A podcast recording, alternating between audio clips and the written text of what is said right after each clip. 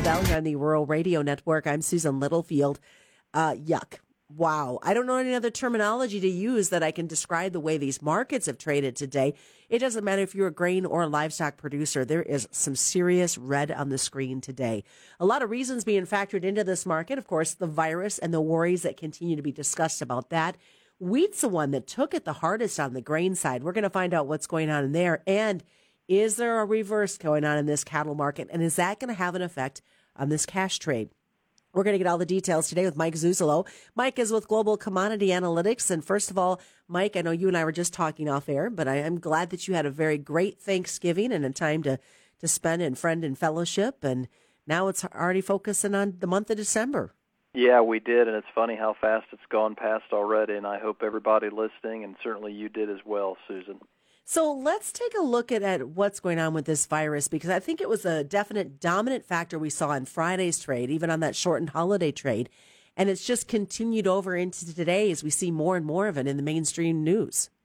Yeah, and this is where it goes back to what I'm trying to do right now with the clients and subscribers is as we gain more knowledge about the medical side of the equation, we want to try and keep separate the virus and the commodity markets. Um, and I say that because the key for me right now, Susan, is that what the common denominator between the virus and the commodity markets is the lockdown threat, especially in China and in Asia, but especially in China. And I say that especially given the fact that Japan is getting ready to close its borders starting tonight, I believe, their time at midnight uh, in response to this Omicron uh, variant.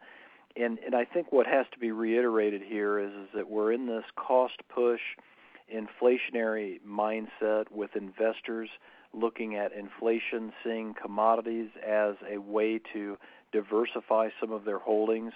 Um, but they do that in a lot of reasons because they see the emerging markets strong, and, and typically and historically, and this goes all the way back to the 2007 rally, 2006 2007 rally, when those passive commodity index funds got into the market real big. Um, they oftentimes look at the emerging markets, i.e., China and and the other Southeast Asian rims, and then the developed economies of South Korea and Japan as kind of the uh, engines of commodity demand, commodity growth. And that's very important here if we're in a cost push type inflation where it's been more about weather and been more about supply uh, over the course of the last 20 months or so. And so the basic point here is, is that I'm nervous that if we see a bunch of lockdowns like what Japan does, we'll see a situation develop where the investor mon- money will start to move away from the emerging markets move away from the commodity markets as a result of that. And I think maybe the tipping point could be, and this is a this is a ways off, but it, I think it's worth mentioning, is what whether the Chinese come in and keep their zero COVID policy, their zero tolerance for COVID policy in place as they get up to the Olympics. And then if we would see the Olympics in February start in Beijing and they really didn't start because there was no one there, and China decided to pull back on that, I think that could really uh, create a, an environment over the winter months that would be, you know, negative uh, for the commodities and something very much worth hedging.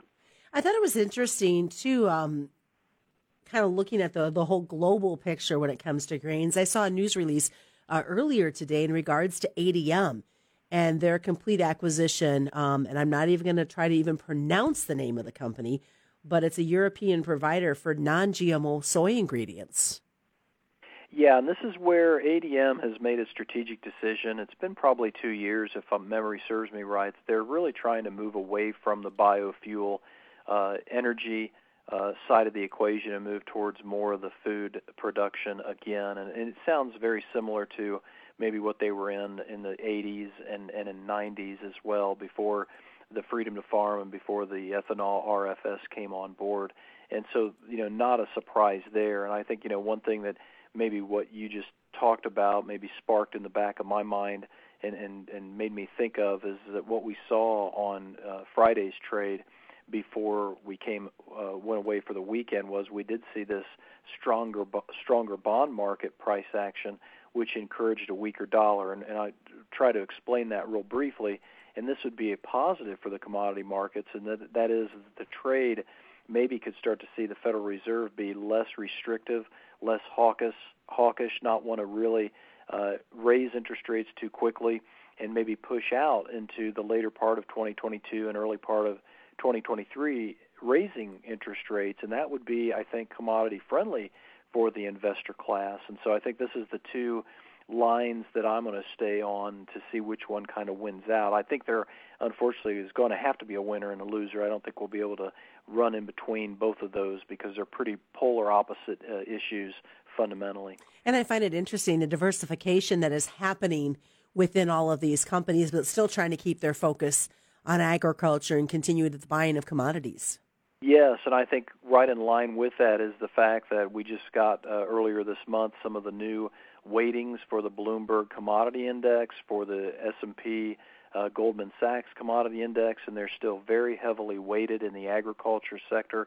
They're not really pulling back in the ag sector at all uh, for 2022. And so I think this matches up with maybe something we've talked about previously, where it looks like to me the best time period for the hedger is going to be the first half of the calendar year of 2022 for corn, beans, and wheat, and cattle and hogs. Um, and you know maybe a tweaking each one of those commodities a little bit depending on which one. But generally speaking, I think the first half of the calendar year looks best because the first half of the calendar year, minus the COVID strain getting worse and the lockdowns coming in and hurting our emerging market demand, looks like the uh, inflation will stick around at least that long, and the supply chain issues aren't going to really be able to be taken care of until the second half of the calendar year as well. All right, well, stick around, folks. We're going to come back. We're going to continue to talk about what's been happening. Look a little weather, too, with this wheat market, as well as all the happenings on the livestock side. It's the Fontenelle Final Bout on the Rural Radio Network.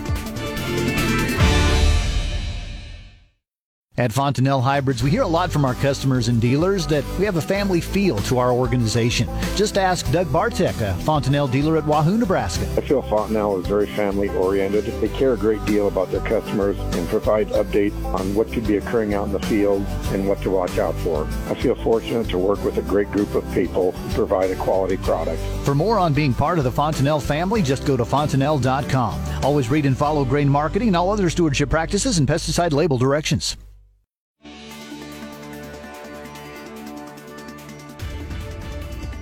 Welcome back to the Fontenelle Final Bell here on the Rural Radio Network. I'm Susan Littlefield the conversation with Mike Zuzolo. He's with Global Commodity Analytics.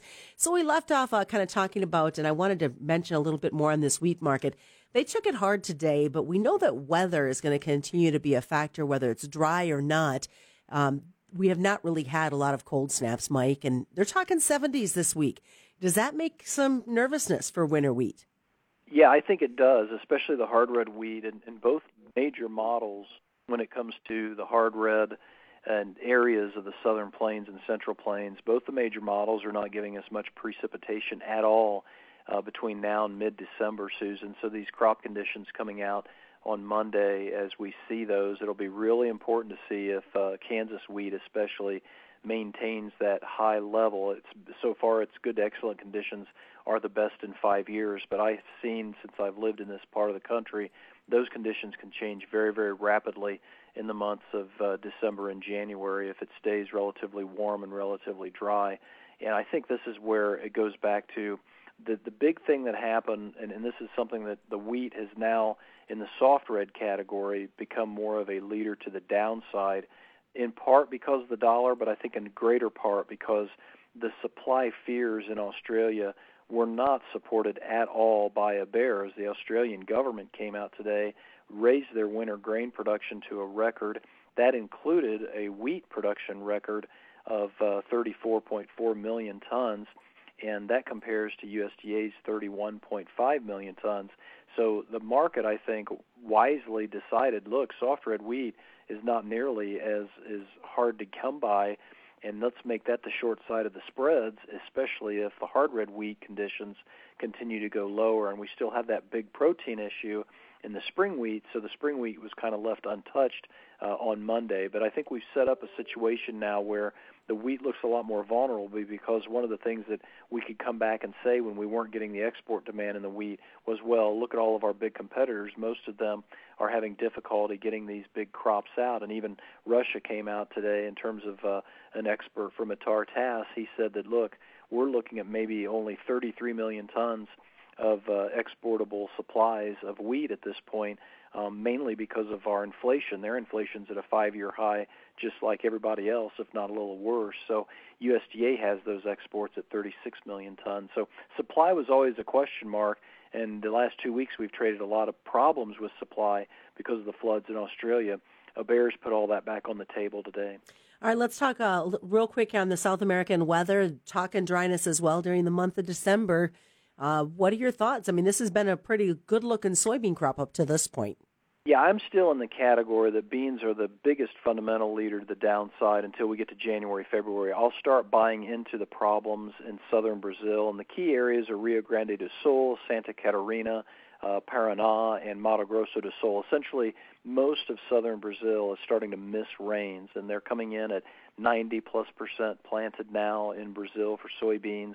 They're coming in at about 93, 95 percent planted in their second crop, safrinha corn, at this point. So it's now just beginning, in my opinion, Susan, to really matter. And so when I come into January after the first of the year, that's when I'll really look at the southern Brazil weather and see if we can clip some of these high crop uh, estimates that are currently dancing out there and currently you know the market's been trying to trade but hasn't done a very good job of trading yet. I think we still have quite a bit of La Nina bullishness already priced into this market because we still have a lot of La Nina bulls, uh, I think, long in the soybean market. So I'm not poo-pooing this uh, South American weather. I'm just saying probably not quite the time to really get on board with the long position quite yet because of weather. All right, let's switch gears. Is there a reverse going on in this cattle market? We saw a drop with them just like everything else today.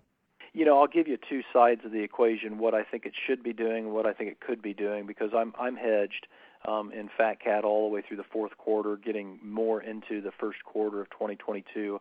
Uh, I, I go back to the the whether you look at Purdue or Kansas State or University of Nebraska or whoever, if you look at a chart of uh, profit returns uh, per head for uh, cattle finishers, to get above $200 a head and stay above $200 a head, really only about three times we've been able to do that uh, since January of 2001, 2002. So we're in that red zone of hedging. It's kind of like hedging $8 corn right now for fat cattle. So I like hedging here. Now, what the market could be doing, I think, is the supply demand fundamentals the market is really geared up on the demand side, but we're coming into a seasonal where the first half December can be pretty hard and can give you a sell off, especially after you've had a November rally. So I think between that and the funds being longs in this cattle market and building more longs in this cattle market, especially the fat cattle market, I wouldn't be surprised at all to see the D's fat cattle uh, fill that gap below the market at 135.75 and if it doesn't stop there, then I could see getting back down around the 130, 132 area.